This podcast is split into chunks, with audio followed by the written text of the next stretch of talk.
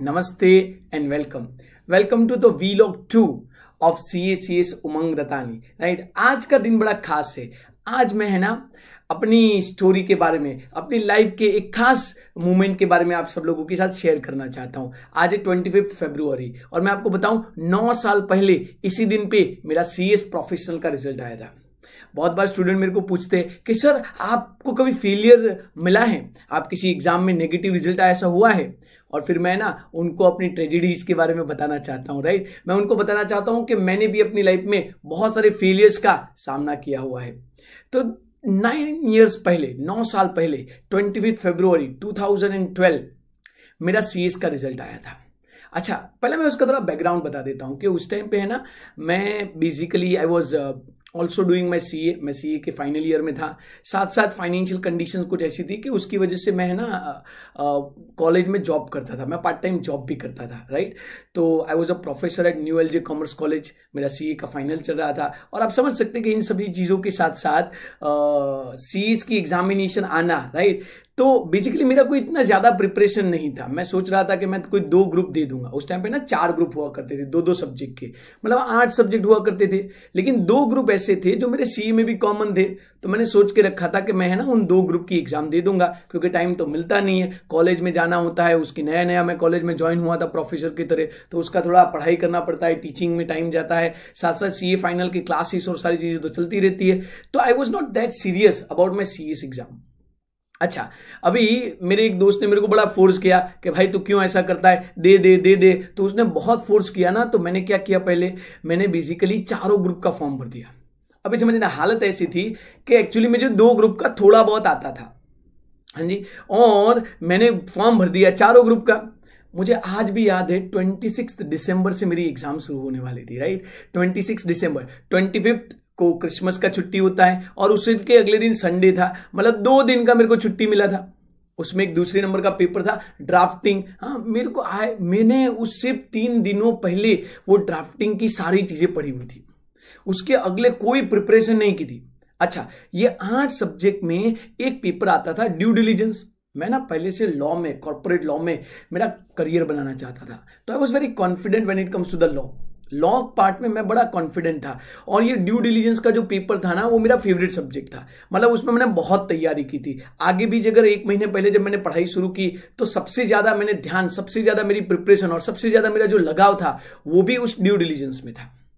समझो तो सी की एग्ज़ाम हुई, आठ बैक टू बैक पेपर हमारे टाइम पे तो कोई छुट्टी भी नहीं मिलती थी। आठ बैक टू बैक पेपर और देखो हम लोग है ना पेपर देते हैं ना तो हम लोग अपने ख्यालों में होते हैं। तो मेरा ड्राफ्टिंग का जो पेपर था, वो ठीक ठाक गया। उसके बाद ड्यू डिलीजेंस का पेपर था, इतना बढ़िया पेपर गया। आई टेल यू मैंने उस पेपर में पेपर के बाजू में लिख दिया था कि मेरा कन्फर्म इसमें एग्जामेशन आएगा। माने कि सिक्सटी से अपमार्क आएगा लेकिन देखो, हम लोग अपनी कहानी प्ले करते हैं सीएस और सी इंस्टीट्यूट अपनी कहानी प्ले करते हैं, वो लोग अपनी तरीके से रिज़ल्ट देते हैं। और ये सारी चीज़ों के बाद ट्वेंटी फिफ्थ आती है। हाँ हम लोग बड़ा रिज़ल्ट का दिन का वेट करते हैं twenty fifth February I was awaiting कि क्या होगा। अच्छा मुझे इतना तो कॉन्फिडेंस था कि मैं दो ग्रुप क्लियर कर लूँगा और जो ड्यू डिलीजेंस वाला है, वो वाला मेरा चीज़ क्लियर हो जाएगा। लेकिन मैंने आपको बोला ना, हम हमारे खेल में होते हैं इंस्टीट्यूट उसके खेल में होती है। बेसिकली ट्वेंटी फिफ्थ फेब्रुवरी को रिज़ल्ट आता है। मैं अपना रिज़ल्ट की तरह लॉग इन करता हूँ। And I was totally shocked and surprise right you will be you will be very surprise to understand what happen to my life and it is one of the tragedy that I like to share with every देखो, पहला group दो subject का, जिसमें मैंने बहुत कम preparation की थी। मैंने क्लियर कर लिया। दूसरा ग्रुप जो मेरे सीए के साथ उसका कोई लेना देना ही नहीं था, वो मैंने क्लियर कर दिया। तीसरा ग्रुप जो मेरे सीए के साथ लेना देना था, वो भी मैंने क्लियर कर लिया। और चौथा ग्रुप जिसमें ड्यू डिलीजेंस आता था, सुनना मेरी बात, चौथा ग्रुप जिसमें ड्यू डिलीजेंस आता था, जो मेरा फेवरेट सब्जेक्ट था, जिसमें मेरे को लगता था कि एग्जामेशन आएगा I failed in that group हाँ मैं उसमें फेल हुआ। ना सिर्फ़ मैं वे फेल हुआ, लेकिन मेरे आठों सब्जेक्ट में all out of all the eight subject मेरे सबसे कम मार्क्स है ना ड्यू डिलीजेंस में आए। I got thirty six marks in my due diligence अभी आप सोचिए कि मेरी उस टाइम पे हालत कैसी होगी। जो सीएस की एग्ज़ाम है, देखो मेरे को फेल हुआ, उसका बुरा नहीं लगा। हाँ ठीक है ना भाई?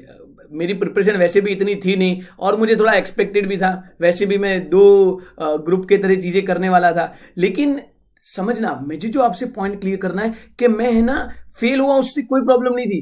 प्रॉब्लम इससे थी कि मैं उस पर्टिकुलर सब्जेक्ट में फेल हुआ जिसमें मेरी मास्टरी थी। उस सब्जेक्ट में फेल हुआ जिसमें बेसिकली मुझे लगता था कि मैं एग्जामेशन भी स्कोर कर पाऊँगा। बट मैंने हार नहीं मानी। ठीक है? मैंने क्या किया? मैंने बोला इट्स ओके नो प्रॉब्लम है ना? मैंने रीचेकिंग का भरा। आप सब लोग समझ सकते हो, जिस पेपर में आप एग्जामेशन स्कोर करना चाहते थे, उसमें आपके थर्टी सिक्स मार्क आए। आप क्या करोगे? आप पेपर चेकिंग में जाओगे राइट और मैं आपको बताऊँ पेपर चेकिंग में जाने के बाद भी मेरे वहाँ पे मार्क्स नहीं सुधरे।